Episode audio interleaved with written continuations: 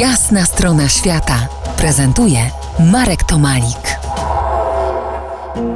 Po jasnej stronie świata profesor Piotr Kłodkowski był ambasador Rzeczpospolitej w Indiach, autor książki Imperium Boga Hanumana, czyli Indie w trzech odsłonach. Rozmawiamy dziś o premierze Indii, Narendrze Modim, który na swój sposób jest unikatową postacią, myślę, że nie tylko w Indiach, nawet w skali świata. Dziś ma 69 lat, od 2014 roku sprawuje urząd premiera. Cofnijmy się jednak do tak zwanych lat młodości Modiego. Otóż okazuje się, że był wędrownym ascetą, trochę jak książę Siddhartha, późniejszy człowiek znany jako Buddha.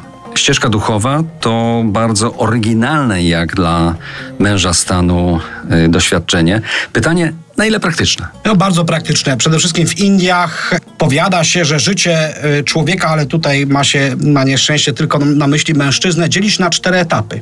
Ten pierwszy etap to właśnie poszukiwanie własnego miejsca w życiu. To właśnie odkrywanie duchowości, która powinna kształtować przyszłość każdego obywatela.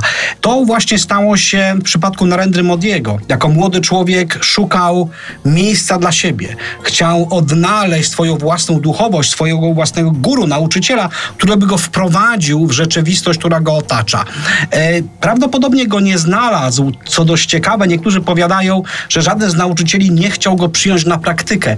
On wybrał nauczyciela, który żył dużo wcześniej. Był nim Swami Vivekananda, jeden z najwybitniejszych filozofów indyjskich i jakby jego filozofię uniwersalizmu hinduistycznego wybrał dla siebie.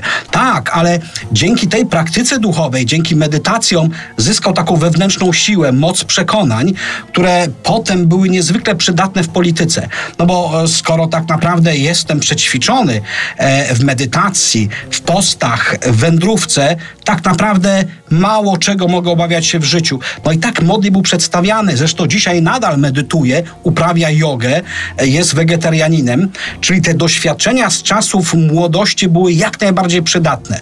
Co więcej, samodyscyplina, a także minimalna ilość snu, 4 godziny, jak sam powiadam, zupełnie mu wystarczy, aby się zregenerować, no pokazuje, że te doświadczenia i duchowe, i fizyczne były jak najbardziej przydatne w jego politycznej karierze. Jak patrzę na, na Modiego dzisiaj, to zdaje się widzieć w nim spore pokłady duchowości i to tej bardzo czystej duchowości, ale jednocześnie to bardzo kłóci się z wizerunkiem polityka, który musi w swej skuteczności być y, bardzo brutalnym. Porozmawiamy o tym za kilka chwil. Zostańcie z nami po jasnej stronie świata. To jest jasna strona świata w RMS Classic.